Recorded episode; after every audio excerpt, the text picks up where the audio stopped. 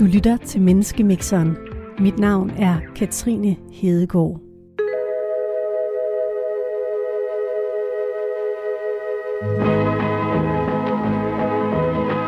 En enke, en fængselspræst og en reklamemand kommer ind på en bar.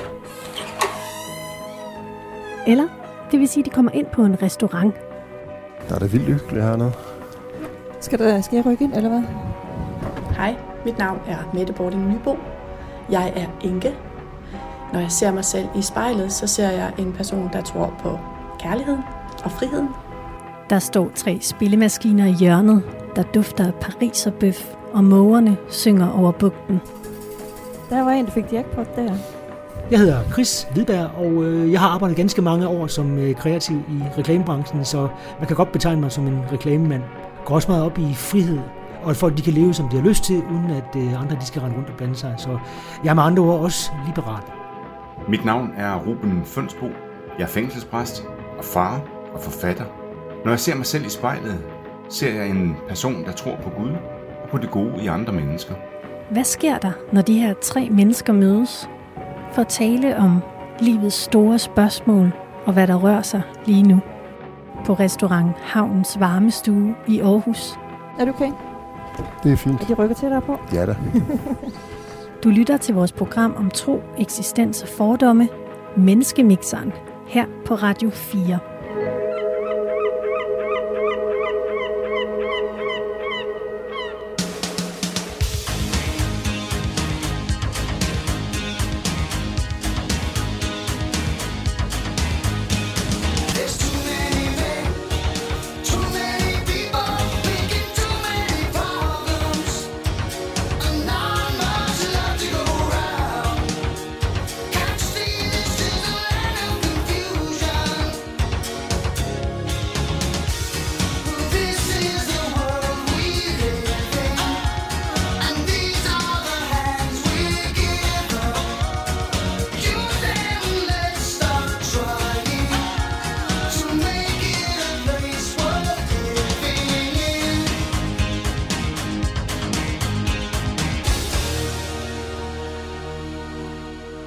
hørte her det engelske rockband Genesis nummer Land of Confusion.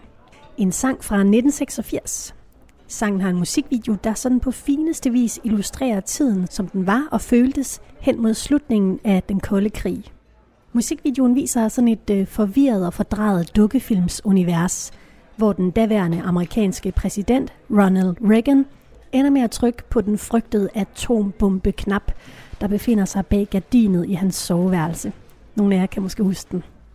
Vi hørte den her sang, fordi vi i dag skal tale om, om den her følelse af frygt og forvirring er ved at vende lidt tilbage til os, på grund af den aktuelle situation mellem Rusland og Ukraine. Overfor mig sidder I. Chris, du ser skarp ud som altid. Ah, ved du nu hvad? Det gør du virkelig. Du ser fantastisk ud. Tak. I sådan et øh, matchende sæt. Hvad hedder sådan en der? Et uh, tracksuit, tror jeg, man kalder det. Bronzeternet øh, med orange og røde og hvide striber i, på ærmer og langs benene. God stil. Tak. Ruben og Mette, I er sådan lidt mere neutralt klædt, kan man sige. Altså, hvis man sammenligner med Chris, ikke?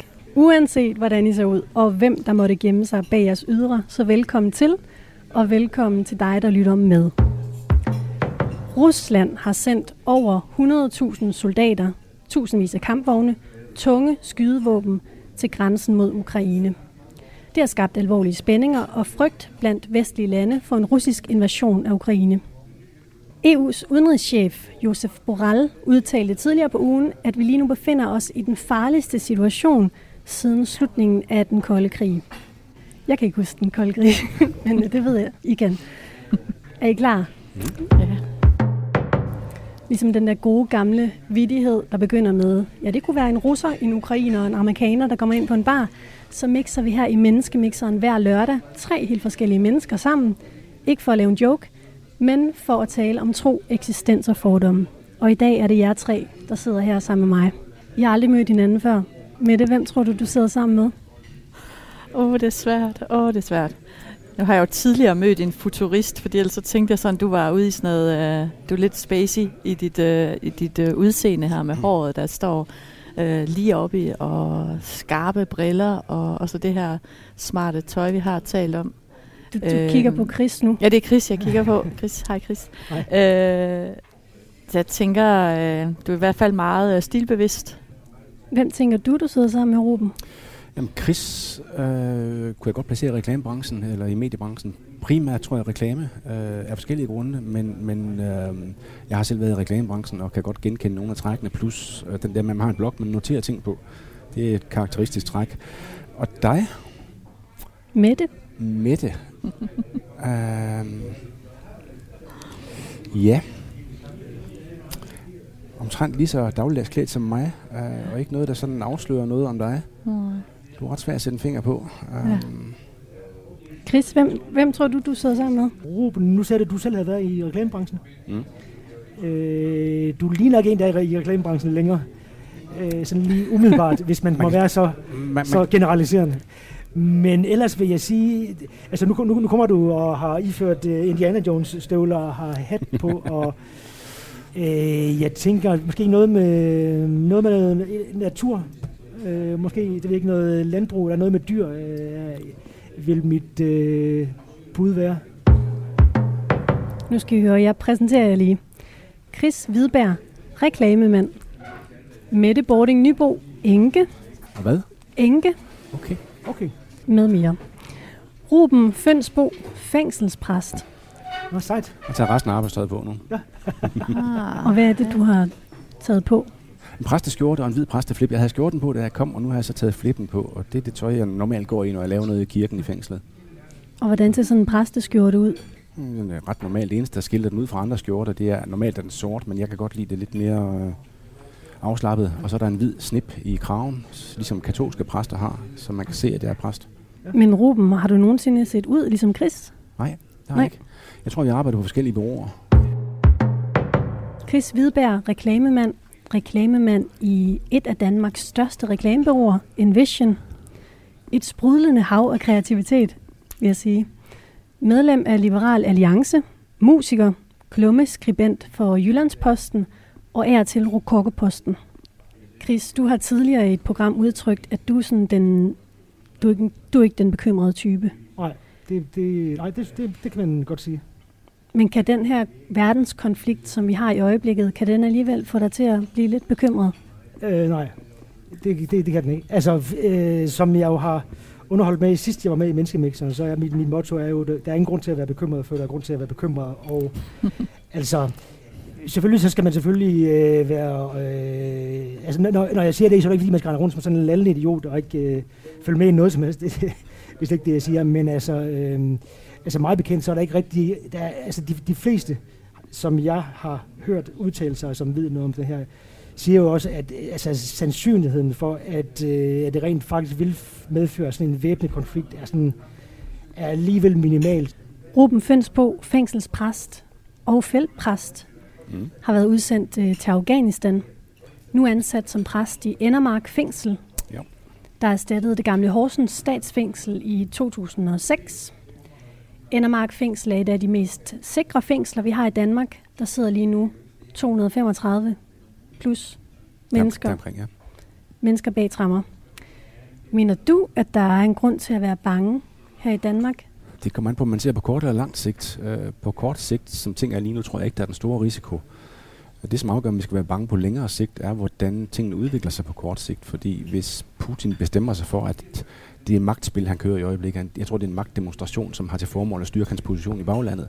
Enig. Og hvis han på forholdsvis kort sigt fører den videre og rykker ind i Ukraine, så tror jeg, vi har grund til at være bekymret. Uh, der kan være to scenarier. Det ene kan være, at han støder på NATO-tropper, som, som er i Polen eller i nabolandene. Og det andet kan være, at han beslutter sig for, at hvis det går fint med Ukraine, så skulle han ikke stoppe der. Så kan han også tage de baltiske lande, og så ender han på et tidspunkt i Danmark også, fordi Danmark ligger så strategisk skønt for russerne. Så på, på lidt længere sigt kan der være grund til bekymring. Det afhænger af, hvordan udviklingen går inden for den næste måned eller to. Mette Bording Nybo, enke, gymnasielærer i Viborg, blev enke for tre år siden, da din mand døde af sygdom. Du har skrevet to bøger om, hvordan man kommer igennem sorgen og videre i livet. Mette, hvordan har du det med den aktuelle politiske situation mellem Rusland og Ukraine? Øh, jeg vil gerne til ære for præsten tage en øh, sindsro bøn frem, fordi det er jo den her med, at man skal acceptere de ting, man øh, ikke kan gøre noget ved, og så skal man have mod til at ændre på det, man kan gøre noget ved, og så visdom til at skelne imellem de to. Øh, og, og jeg kan jo ikke gøre noget ved, hvad Putin han gør. Og jeg, jeg er fuldstændig på linje med Chris i forhold til, at jeg behøver ikke bekymre mig, for jeg er nødt til at bekymre mig. Øhm, men når det så er sagt, så kan man jo godt følge med i, hvad der sker sådan på makroniveau, og så sige, okay, hvordan kan jeg så forholde mig til det på mikroniveau i forhold til, at jeg er underviser, i forhold til, at jeg er forældre. Hvordan kan jeg tale med, med, øh, med mine børn om, og øh, med mine unge mennesker om, hvad, hvad det er, der foregår, og, og hvorfor... Øh, ja, prøve at analysere, hvorfor Putin han øh, har det her magtdemonstrationsbehov. Det er ligesom bare magt, han vil have. Ikke? Altså før der var det jo kommunismen mod kapitalismen, og der var sådan ideologiernes kamp. Det er det jo ikke nu. Nu er det bare en eller anden idiot derovre, ikke? Så er vi i gang i hvert fald. Men inden vi dykker endnu mere ned i dagens første snak om, hvordan den her verdenskonflikt den påvirker os, så har jeg taget den her liste med. Det er en liste med livets helt store spørgsmål. Og det er ting, vi kan diskutere nu, i morgen, altid. Og det vi plejer at gøre, det er, at vi rafler om, hvilket af de her emner, vi skal tale om til sidst. Jeg har taget et raflebær med her. Og Chris, vil du ikke øh, starte med at kaste en terning? Skal du tro? En sekser. Yep. En tor. Mm. Og en træer. Og det vil sige, at vi skal tale om, hvad er frihed for dig? Så det skriver du ned på dit papir, Chris. Det er godt. Så kan jeg huske det. Ja. du hører lyden af lidt vand og sodavand, der bliver åbnet, mens øh, du lytter til Menneskemixeren her på Radio 4, vores program om tro, eksistens og fordomme. I panelet denne lørdag sidder Chris Hvidberg, reklamemand, Mette Bording Nybo, enke og Ruben Fønsbo, fængselspræst. Før i tiden var verden delt op i to. Østen mod Vesten, kommunismen mod demokratiet. I 1991 forsvandt Sovjetunionen, og en række af de tidligere Østbloklande, blandt andet Ukraine, søgte mod vest og ind i EU.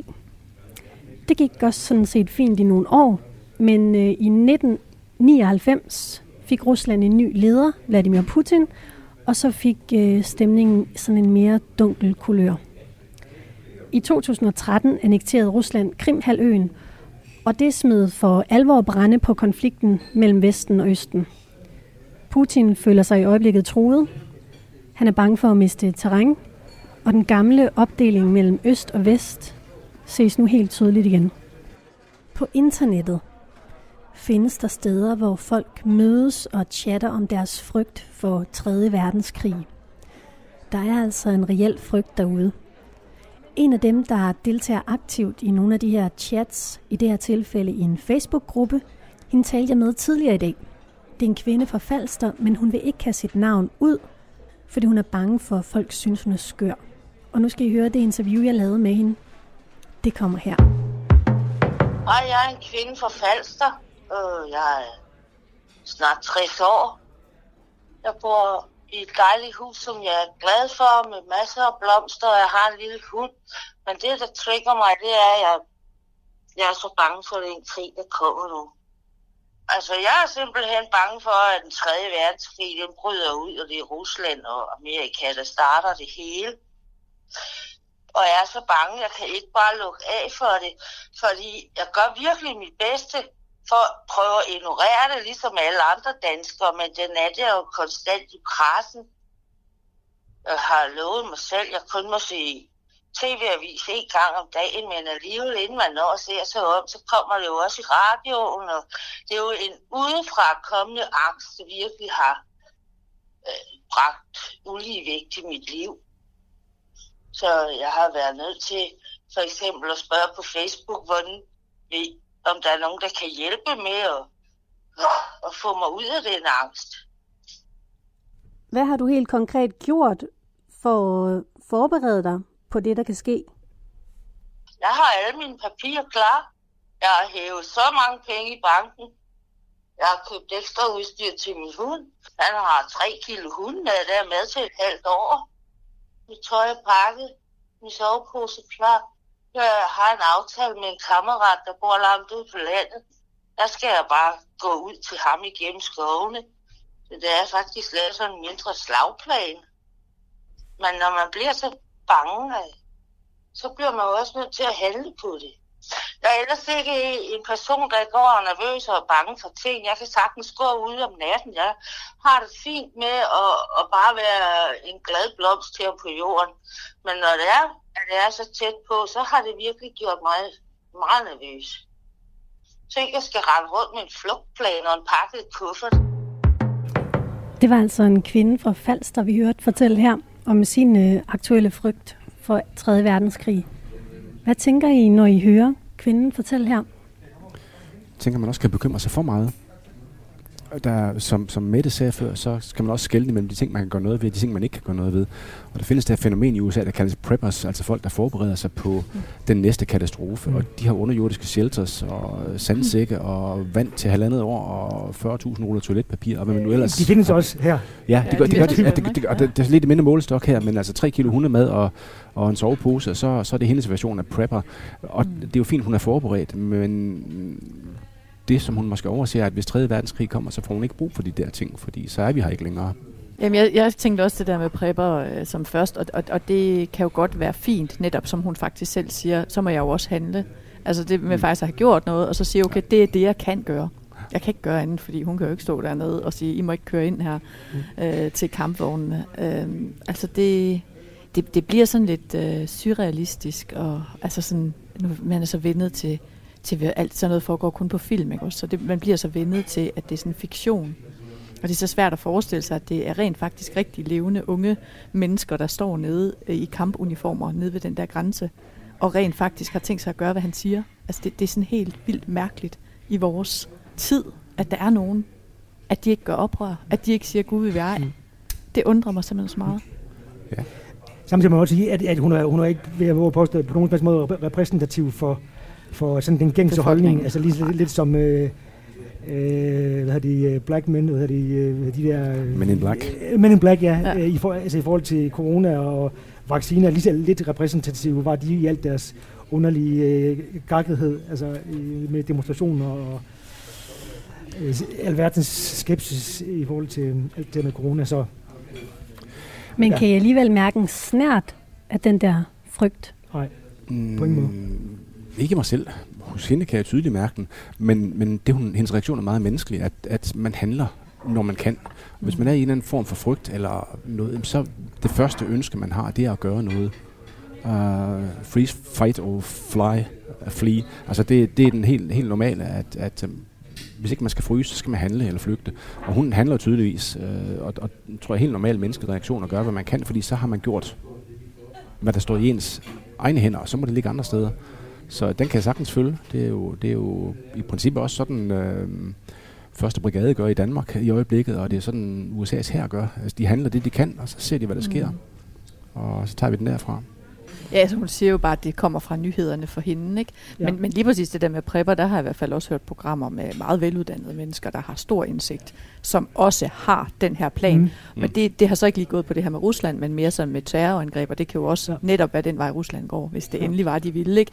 så ville det måske ikke være, at de ruller over grænsen til Danmark med tanks, men at de slår ned på strategiske steder, vores elforsyning eller vandforsyning, eller hvad det nu kunne være. Ja. Og, og, og der er der jo der er der højt uddannede mennesker i Danmark, der stadigvæk også ligesom forbereder sig på det scenarie og har det, er- det, er planer. rigtigt, men, vel, men der er også Ja. nogle af, altså det er jo ikke alle Men in Black, som er idioter, eller det, Mhm. der er også super begavede mennesker, som også er vaccinemodstandere og sådan noget, der ikke så, så, Ja. så, så, så, jeg siger ikke nødvendigvis, at hvis man øh, er bange for krig, så er det fordi, man er idiot. Det er på ingen måde, slet ikke. Tværtimod. Jeg tænker meget, meget logisk øh, reaktion at være bange for krig, fordi Mm. vi kender jo historien. Altså, Mm. øh, jeg tror, 65 millioner døde i 2. verdenskrig, så der er alle mulige grunde til at være bange for krig.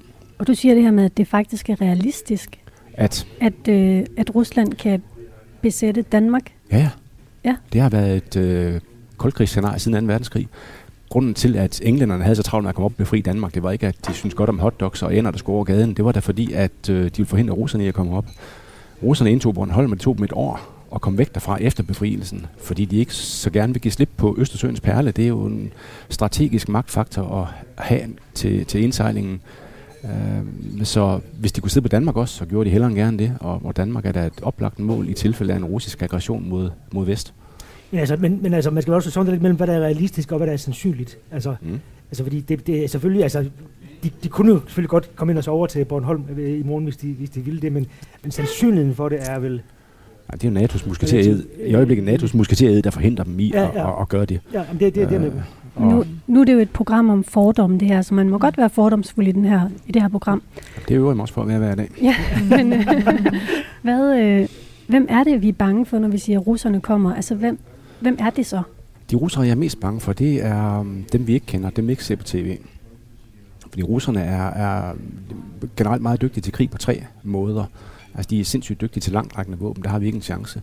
Og de er virkelig dygtige til elektronisk krigsførelse, der har vi heller ikke en chance, fordi de kan bruge deres elektronik og forhindre os i at bruge vores, det vil sige larm og kommunikation, som du siger, Mm. sundhedsvæsen, øh, infrastruktur og sådan nogle ting. Og så er de sindssygt gode til propagandakrig.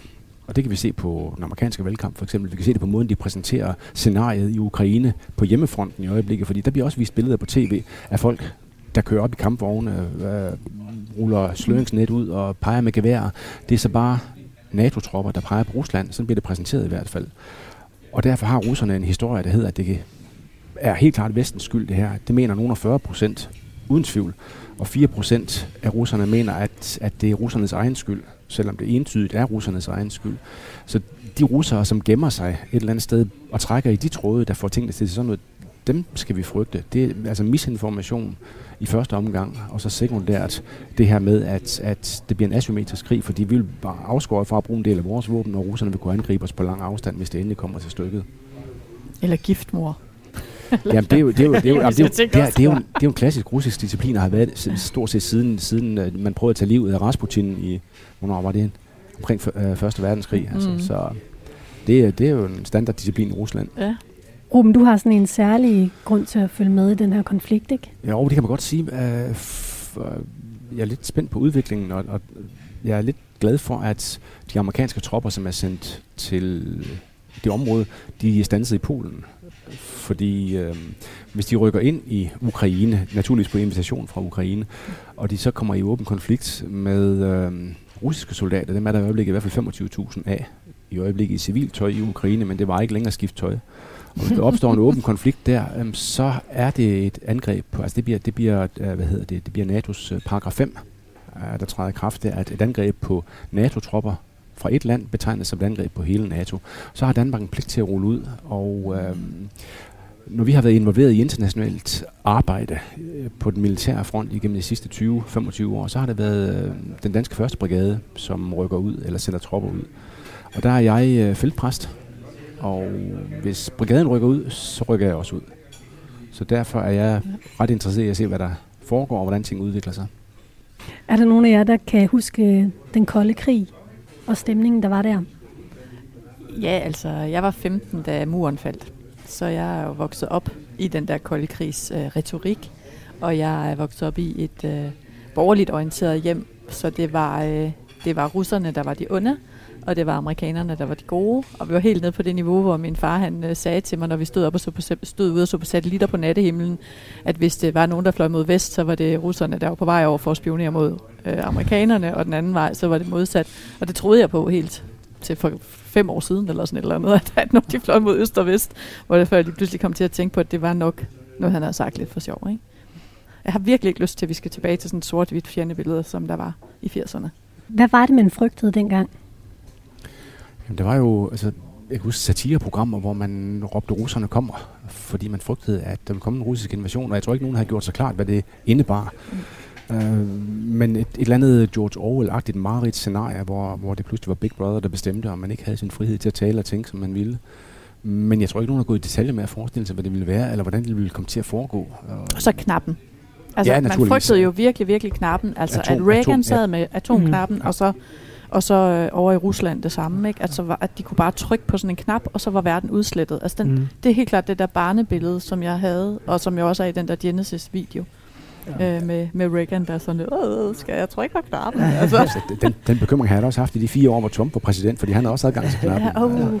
Ruben, du siger det der med, at, øh, at kvinden fra Falster her, hun får slet ikke brug for sin øh, oppakning og sovepose, mm. hvis, øh, hvis den her krig bryder ud. Ja. Hvorfor gør hun ikke det? Jeg tror, den nemmeste måde, altså lad os antage, at russerne har held med Ukraine, at der ikke kommer noget modsvar fra NATO's side. Det behøver der jo ikke gøre, fordi hvis der ikke er nogen NATO-soldater involveret i konflikten, så kan russerne i princippet rulle ind uden at blive uvenner med NATO. Det vil medføre nogle sanktioner på økonomi primært. Men man kunne også forestille sig, nu gik det jo godt med Krimhalvøen, som jo er en del af Ukraine, eller var det. Og hvis vi tager resten af Ukraine, og der stadig ikke er nogen, der protesterer, så bliver det de baltiske lande, og så bliver der problemer, fordi der er NATO. Men igen, så vil russerne nok foretrække at tage, hvad de skal have på én gang. Og der vil Danmark være en af dem, og den nem, nemmeste måde at ordne Danmark på vil være et, et, et, et taktisk atomvåben. Gud fri mig vel. Hvad tænker du om det, Chris? Altså om Kan det- specifikt det, som Ruben siger? Eller Kan det ikke gøre dig lidt bekymret? Øh, nej, nu skal vi jo lige nå derhen først, tænker jeg. Øh, ja. Så, så, øh, Der er et stykke vej. Og nu ved jeg godt, at kvinden fra Falster frygtede i 3. verdenskrig, men Men øh, verdens topledere, de fortæller os jo, at vi er et sted, der er lige så alvorligt som dengang. jo, men det er rigtigt, med, med, altså jeg tænker også, altså eksempelvis, at, at øh, der er altså lige så mange, som siger, at der ikke er så stor en, en risiko for den her væbnede konflikt. Øh. Tror du, du bliver sendt afsted, Ruben? Jeg håber ikke. Jeg tror det ikke. Altså realistisk set, så standser konflikten med, at øh, Putin finder en undskyldning til at trække tropperne hjem Mm. igen.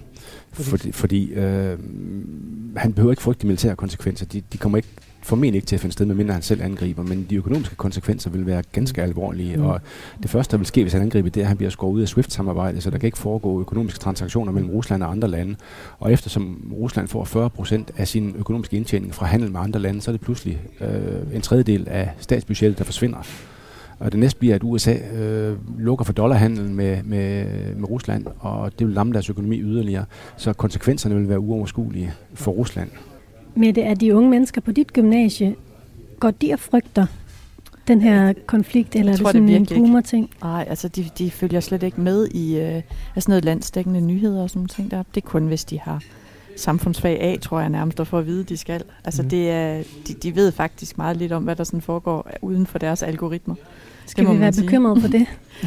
Øh, ja, måske. Altså, det kan jo godt være, at vi på et tidspunkt får brug for, at der er nogle sådan ligesom uh, Vietnam-demonstrationer, eller sådan. Altså, det kan jo godt være, at hvis det bare, øh, hvis det bare kører afsted, så at vi får brug for at mobilisere de unges uh, bevidsthed på samme måde, som man har gjort med klima. Klima er de, er de unge jo engageret i. Mm. Øh, men jeg har ikke hørt nogen overhovedet interessere sig for det her. Det er slet ikke noget, jeg hører dem gå og snakke altså, om på gangene, eller i Præcis. kantinen, eller noget. Altså jeg har hørt- haft mange samtaler i kantinen om alt muligt, om, om flygtninge, om klima, om øh, Mm. indvandring. Ja. Jeg har aldrig nogensinde haft en samtale med nogen som helst kollegaer omkring øh, krisen i Ukraine og Rusland. Mm. Endnu. Endnu, endnu selvfølgelig. Skal bare Skal nok komme. Altså, det taler gymnasielærer om, vil jeg sige. Okay. Men det er lærerne. Ja. det, er ikke, det er ikke de unge. Herinde er der hverken udsigt øh, til atomvåben, soldater eller kampvogne, men derimod nogle master, der gynger hernede på nogle både, der ligger hernede ved havnen. Vi sidder på Restaurant Havnens varmestue, og du lytter til Menneskemixeren, vores program om tro, eksistens og fordomme her på Radio 4. Panelet denne lørdag består af Chris Hvidberg, reklamemand, Mette Bording Nybo, enke og gymnasielærer i Viborg, og Ruben Fønsbo, fængselspræst og feltpræst. Vi er fuld gang med en snak, hvor vi taler om, om de her følelser, vi oplevede under den kolde krig, er ved at dukke lidt op igen på grund af den aktuelle konflikt mellem Ukraine og Rusland. Flere vestlige lande mærker en snært af panik for, hvor langt vil Putin gå. Er det rene trusler, eller skal de omkring 100.000 soldater og de bloddepoter, russerne har kørt til den ukrainske grænse, bruges til noget? Ingen ved det endnu, men øh, frontlinjen er faktisk ikke længere væk end en flyvetur til Spanien, sagde vores udenrigsminister Jeppe Kofod på et pressemøde i mandags. I siger, I taler ikke selv om det, men kender I nogen, der mærker den her panik? Jeg taler med nogen om det, men jeg kender ikke nogen, der mærker panikken. Nej. Øh, højst en lille smule bekymring, og jeg kender ikke nogen, som, som har købt hundemad og soveposer Nej. Nej. endnu. Hvor tror I, den her frygt kommer fra, når den kommer? medierne.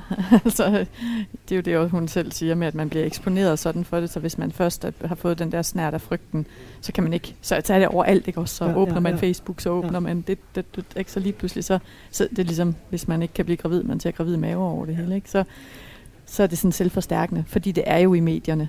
øh, For de skal jo dække det. Altså, jeg ville ikke ane noget om det, hvis ikke medierne de havde fortalt mig om det jo. Altså, det, hvor, hvor, skulle jeg, hvor skulle jeg vide det fra? Jeg kender ikke nogen Selvfølgelig. dernede. Som Men, men altså, altså et eller andet sted, så er vi også ligesom nødt til, altså, eller det vil i hvert fald, tænker jeg, være godt for en, hvis man på en eller anden måde også lærer at sortere lidt i, i og de indtryk, man nu får, fordi altså, altså, øh, vi kunne alle sammen øh, lige godt hoppe i havnen nu, øh, hvis det var, vi sådan skulle tage alt, hvad vi læste i, i nyhederne for, for, for, for gode varer, ikke? Altså, Ja. og, og, hvis vi tog det ind og simpelthen bare bearbejdede det sådan for vildt, ikke? Altså, øh, jeg, jeg ved heller ikke, og det er jo ren og skær spekulation, jeg ved det ikke, men jeg ved ikke, om der er nogen, som også på en eller anden måde ender med sådan at dyrke det lidt, altså det der med at gå så meget op i det, at det bliver sådan en, en, en form for besættelse for dem, altså øh, det er helt for egen regning, og jeg ved det ikke, det kan være, det er bare noget, jeg finder på.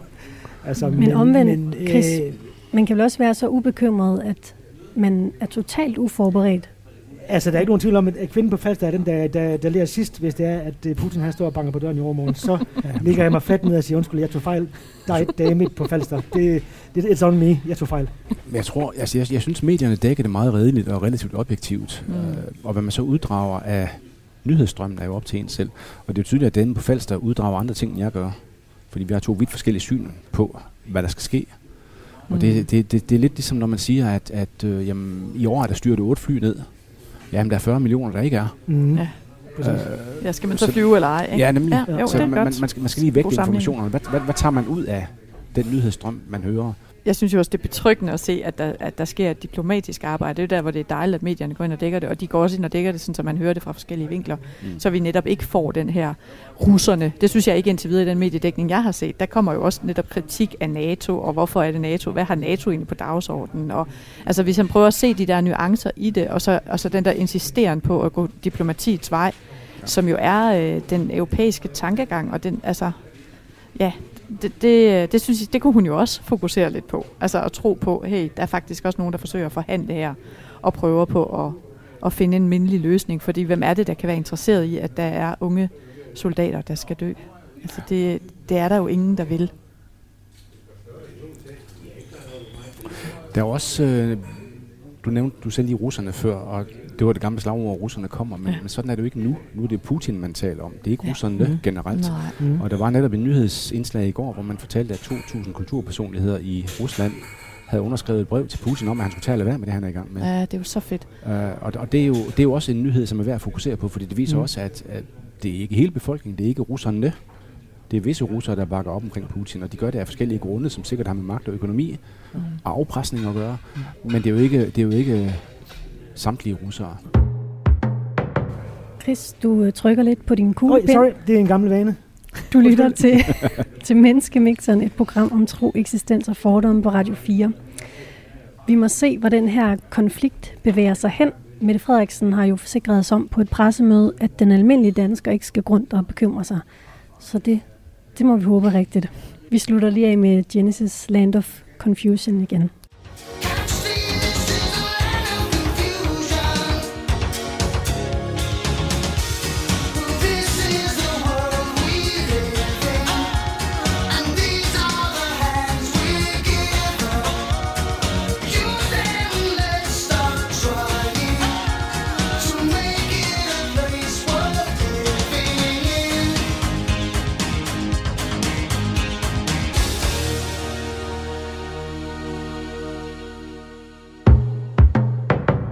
Starten af programmet, der øh, raflede vi, og vi fik til sammen en toer.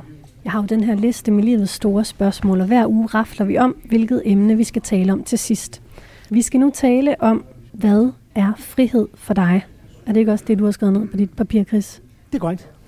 Hvad er frihed for dig? Og vi kan da bare springe direkte ud i det. Hvad er, hvad er frihed for dig, Chris? Jamen altså frihed det er i hvert fald ikke sådan en, en totalt ubegrænset øh, størrelse. Altså, nu er jeg jo, øh, som du også annoncerede her i startprogrammet, medlem af Liberal Alliance, som jo har sådan en frihed som sådan, sådan en, en bredt betragtet som sådan en mærkesag. Men altså frihed, det er, jo ikke, det, er jo, det, er jo, det er jo ikke noget med, at man bare skal være sådan ret rundt og være en idiot og opføre sig uansvarlig og være ligeglad med andre. Altså, det, det er jo ikke så meget det, det, på nogen som helst måde, det handler om, fordi frihed har jo også, er jo også under ansvar. Altså, øhm, altså der, der, øh, jeg synes eksempelvis sådan noget som øh, her under coronakrisen, der, der synes jeg jo, at, at der er man ligesom nødt til at indse, at frihed har sine begrænsninger i forhold til sådan almenvældens øh, ved og vel, og den, øh, at, vi, at vi alle sammen har det så, så godt som muligt, og øh, det har der da også været en vis kritik af, blandt andet i de, blandt de her Men in Black og sådan nogle typer, som, som ser det som en sådan voldsom indskrænkelse af deres personlige frihed, som er blevet... Øh, som, som ligesom er blevet øh, trådt under, under fod her. Øh, men der giver det jo mening, altså ligesom at sige, at, at der, frihed er ikke ubegrænset. Omvendt, og nu skal jeg også skynde mig, øh, omvendt vil jeg sige, at, at, at øh, der hvor, hvor jeg synes, det er sådan et eksempel på, at øh, øh, at der er bestemt er- mangel på frihed, det er i forhold til sådan noget, sådan omkring de her nye barselsregler. Altså, jeg synes, det er fuldstændig grotesk, at man skal gå ind og bestemme, hvad, hvordan hver, enkelt familie skal afholde deres barsel. Men hvornår føler du dig fri? Øh, klokken 16.30. Ej, det var en joke. Øh, jamen altså, øh, når man øh, ikke, altså, når ikke der er nogen, som bestemmer over en og, og, og, og tvinger en til at gøre bestemte ting. Altså, det er jo meget hypotetisk, fordi det er jo det, der jo egentlig sjældent, at, at det sker, bortset fra, hvis der er noget, man skal lave på arbejde, som man ikke gider. Men, men ellers så synes jeg egentlig, jeg har sådan en rimelig, rimelig hvide grader af, af frihed, faktisk. Hvad er frihed for dig, Ruben? Det er jo et interessant spørgsmål, fordi jeg arbejder i et fængsel. Uh, der bliver Mm. frihed jo, kan man sige, dagligt uh, et issue. Fordi det bliver sat i kontrast. Uh, men selv i et fængsel uh, er frihed et hyppigt begreb, fordi folk har i princippet lov til at gøre, hvad de vil inden for de rammer, der er stukket ud. Og det gælder jo både inden for murene og uden for murene. Og uh, jeg tænker i princippet kun meget sjældent over, hvem der er fri og hvem der ikke er. Også i fængslet, fordi det handler ikke om at, for mit vedkommende i hvert fald, at se andre mennesker som indsatte i et fængsel, men som mennesker. Og så møde dem der, hvor de er. Og så er der, er der en eller anden grad af frihed i det, både for dem og for mig. Og øhm, øh, øh, jeg, når jeg har gudstjeneste i, i, øh, i fængslet, så slutter jeg altid med en udgangsbøn af Holger Lisner, og der bliver sagt noget om, at, at, øh, at øh, vi er bundet i kærlighed til Gud og til vores næste. Og det er der, hvor jeg mener, at hvis man er bundet i kærlighed til et eller andet, så er man i virkeligheden også fri. Øh, fordi mm, det er noget, man gør med glæde og er kærlighed. Og det er den eneste form for, hvad skal man sige, binding, jeg synes, jeg oplever nogensinde i mit liv eller mit arbejde, i min omgang med andre mennesker. Det er der, hvor jeg er bundet til dem i kærlighed. Øh, så jeg føler mig, for nu at tage det spørgsmål, du stillede for, øh, hvornår jeg føler mig ikke fri, eller fri, Jamen, jeg føler mig fri hele tiden. Altså, så fri, så jeg aldrig tænker over, om jeg er det eller ej. Og de situationer, hvor jeg er bundet, der oplever at det er kærligheden, der binder mig til noget. Og det gør jeg, det lader jeg mig binde til med glæde. Hvad sker der med en som menneske, når ens frihed bliver taget fra en, altså når man kommer i fængsel? Kommer an på, hvordan man håndterer og få sin frihed taget fra sig. Fordi nogen, for nogen er det faktisk meget velgørende, at de bliver taget ud af et miljø, hvor de ikke fungerer, eller hvor det er farligt for dem at være, eller hvor det ikke er sundt for dem at være, og kommer ind i andre omstændigheder. Jeg har øh, en gang om ugen besøg af en gruppe unge mennesker, som er på afvænding i fængslet, og de skal så sluses ind på en normal afdeling. Og der er en, der har gennemgået en, en nærmest sommerfuglagtig metamorfose, altså fra en lille larve øh, til en, en flyvefattig sommerfugl på 6 uger. Han startede med at sige, at jamen, han var bare pisse sur, og han skulle bare ud igen. Når han kom ud derfra, skulle han ud og tømme sommerhus igen, fordi det var det, han kunne. Det han gjort, siden han var 13. Og jeg går med på præmissen og hører, hvordan han bærer sig af med det, og konstaterer, at han nok ikke er særlig god til det, siden han sidder i spjældet. Men give plads til, altså den frihed, der skal være til, at folk kan sige, hvad de har lyst til. Og i går spurgte en anden ham, "Nå, hvad, skal du så, når du kommer ud? Ja, det vidste han ikke. Så sagde jeg, det var faktisk det bedste svar, jeg havde hørt i lang tid, fordi så var han gået fra den der placering med, at han skulle ud igen og lave kriminalitet, til noget, han ikke vidste, så der var sket en forandring. Og det har, det har han haft plads til, fordi han i princippet oplever en uvant frihed i fængslet. Fordi der er nogle rammer, der er stukket ud for ham, så behøver han ikke forholde sig til det. Og så er der plads til, at han kan tænke på sig selv, sine egne behov og sine reelle ønsker, i stedet for det, han er sat i. Jeg sad i formiddag altså diskuterede filosofi med fire knægte, som er i gang med hver sin HF-uddannelse i fængslet. Og de har lagt karriere som, som, som drabsmænd og narkosmuglere bag sig til fordel for det, og oplever en frihed i det.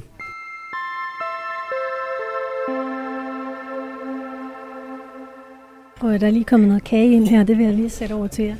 Skal vi lige se, om jeg kan... Skal jeg tage den? Værsgo. Det. Tak. Tak. Tak. Jeg tror, det er lige noget hjemmebagt øh, æblekage måske. Æble Det crumble. ser meget, Ja, ja, meget, meget, meget lækkert ud. Jeg ser, om jeg kan få den her spade under. Er der nogensinde nogen, der har gættet rigtigt ved det der øh, præst, fængselspræst? Ej, nu er jeg kun anden gang, jeg er med, så det... Nå ja, det var også det, du sagde. Ja, det, ja. Altså, jeg var ikke i nærheden af at gætte det der med, med fængselspræsten. Nej, med præsten, det var Altså. Nej, det, det, der, der er heller ikke mange af os, så, så det er sådan lidt, det må godt gemme sig lidt bagved. Men jeg er til gengæld blevet, jeg er blevet spurgt to gange i programmet, om jeg var præst. Okay, Er du det? Ja. Men Mette, hvad er frihed for dig?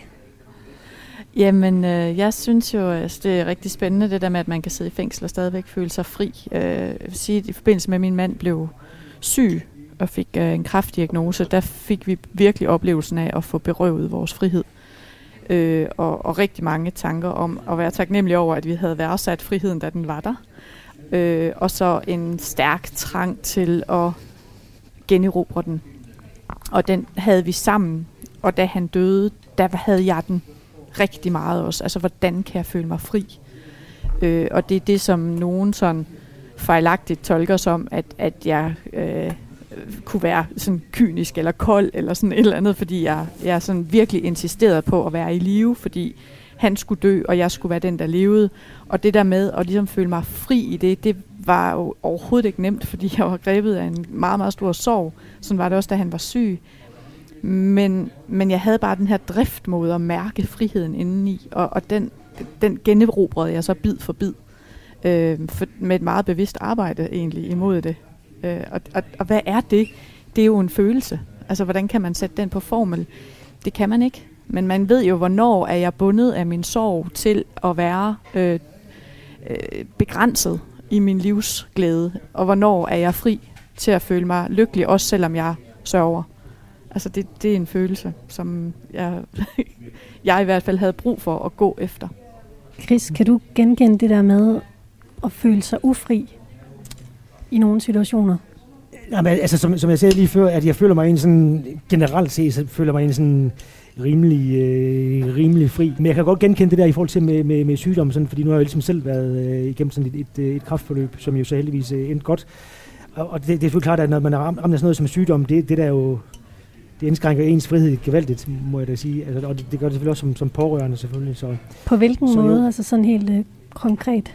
Nå, men, altså, det er jo lidt svært at foretage sig alle de ting, man gerne vil foretage sig, hvis man ligger med drop og, og alt muligt andet øh, øh, godt sådan forbundet til ens krop. Så, øh, så det er klart, det, det, der er en, det indskrænker der ens, øh, ens liv gevaldigt. Men kan det ikke også nogle gange være rart at blive begrænset i sin frihed? Hvis der er nogen, der fortæller en, hvad man skal? Jo da. Det er vældig godt. Hvornår Gør er det det meget nemmere. Altså, man, man kan jo sige, lige, lige, så snart man har, lige så snart man har ansvar, er man jo et eller andet sted ufri.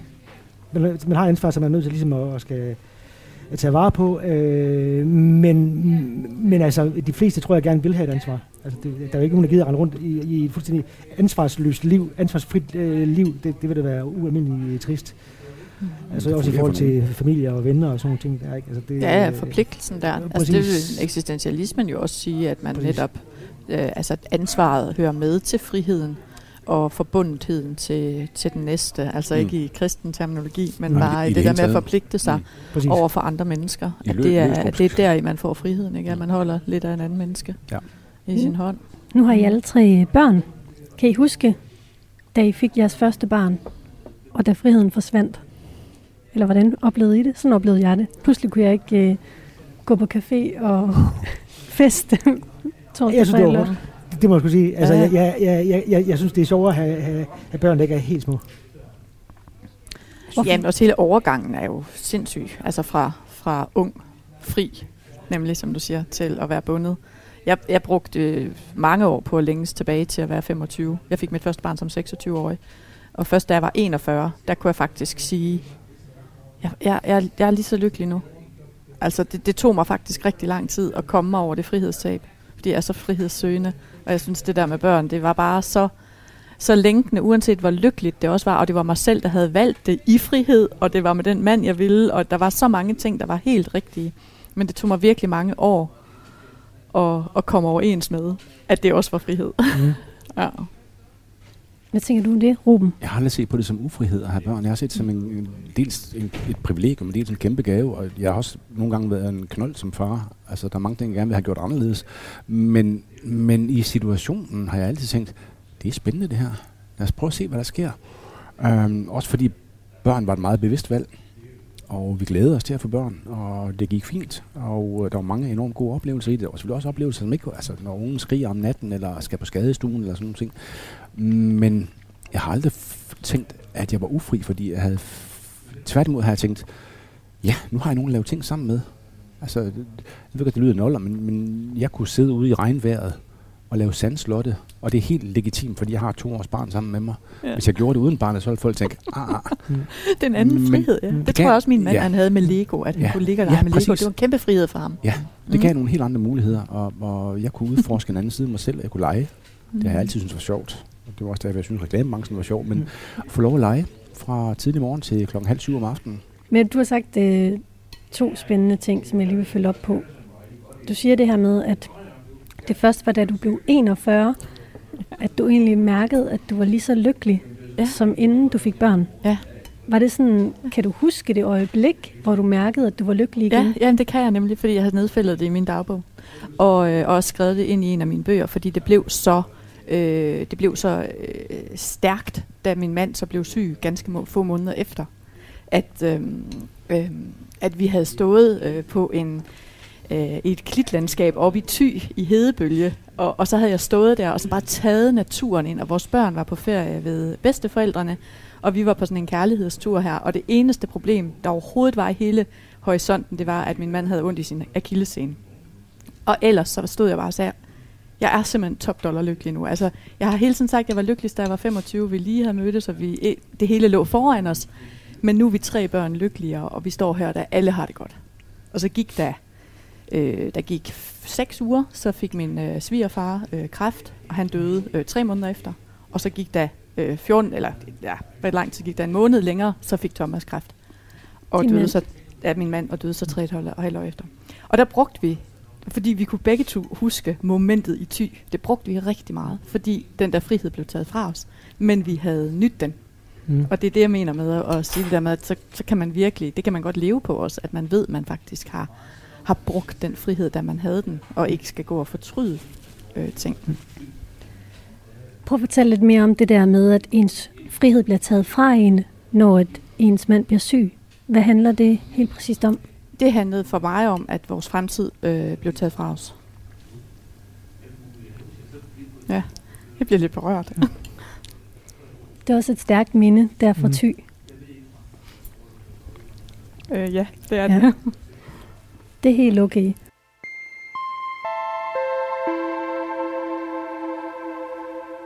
Har du fundet din, din lykke igen? Nu blev den taget lidt fra dig nogle år, eller hvad? Ja, ja, jeg har fundet en anden lykke, vil jeg sige. Altså en anden form for livslykke. Øh, Og frihed. og, og meget frihed, ja. Det, øh, det, den der frihed, den, øh, når jeg er ude og holde foredrag, så er det også det, jeg taler om. Og jeg tror faktisk, det er noget af det, jeg prøver på at indgyde mennesker i, øh, i sorg og, øh, øh, og frygt. Øh, indgyde, indgyde dem det der håb om, at, at man godt kan komme til at føle sig fri, selvom man mister sin elskede. Om det så er sin partner, eller sit barn, eller en anden meget nært stående.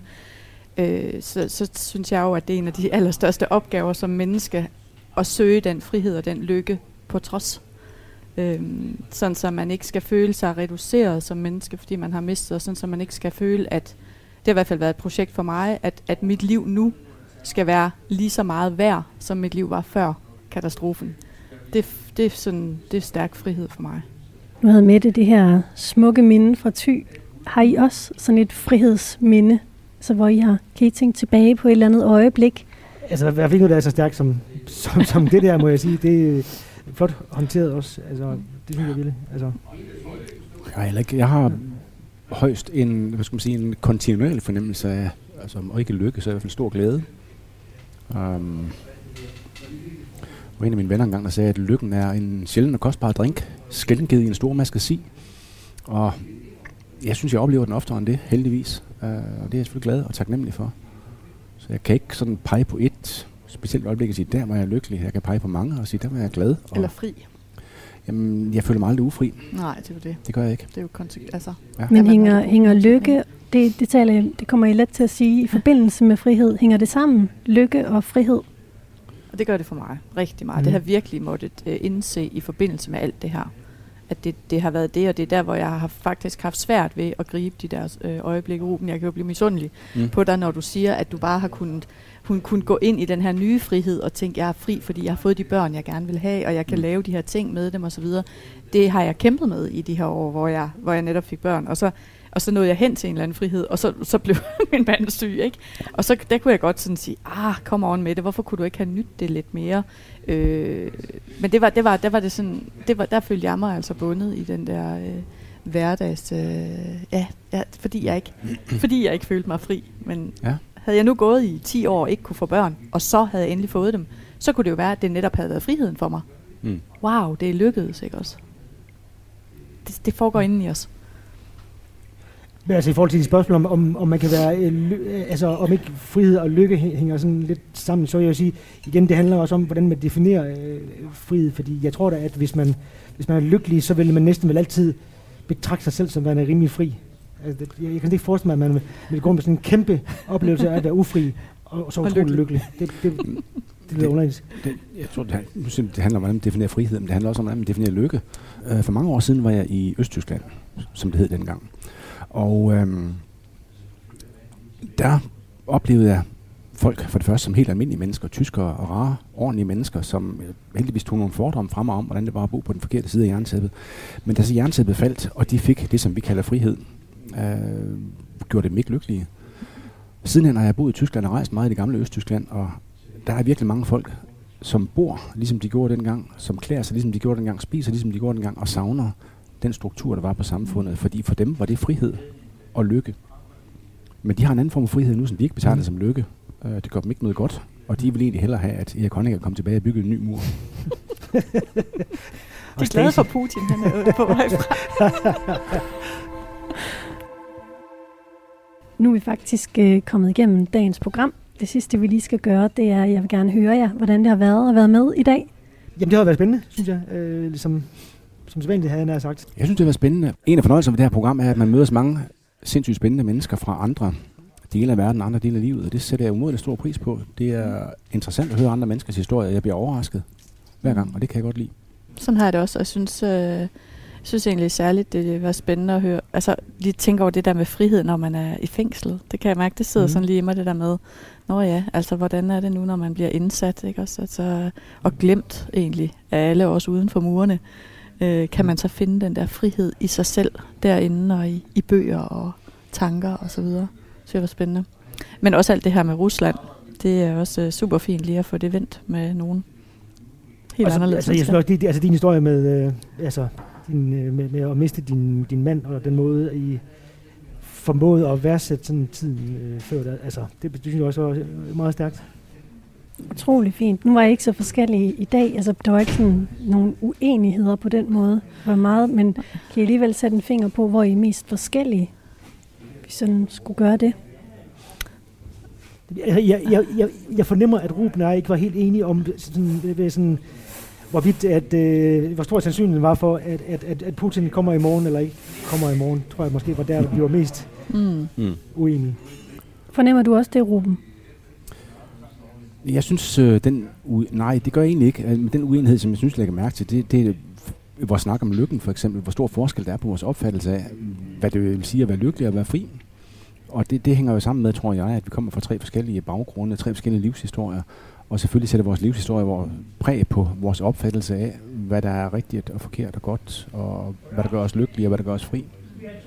Og der, der tror jeg nok, jeg så de største forskelle, fordi selvfølgelig vil der i en samtale som den her være meningsforskelle og holdningsforskelle. Men det er vel det samfund, eller samtalen går ud på, at få dem afdækket.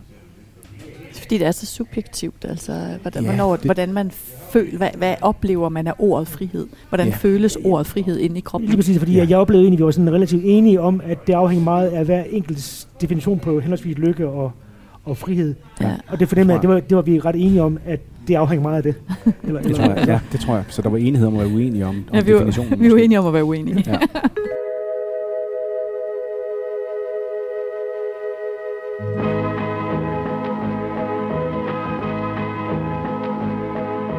Tusind tak, fordi I vil være med i dag. Chris Hvidberg, reklamemand, Mette Bording Nybo, enke, og Ruben Fønsbo, fængselspræst og feltpræst. Og jeg håber, I har lyst til at komme igen en anden lørdag. Jeg kommer igen næste uge i hvert fald med et nyt panel mixet sammen af tre nye mennesker her i varmestuen. Programmet Menneskemixeren er slut for nu. Tiden er fløjet afsted. Musikken, du hører herunder, er komponeret af Steffen Nordenstam. I redaktionen sidder researcher Gitte Smedemark og redaktør Gry Brun Mathisen. Du kan finde programmet her som podcast. Mit navn er Katrine Hedegaard. Tusind tak til jer. I var fantastiske, og tak fordi du lyttede med.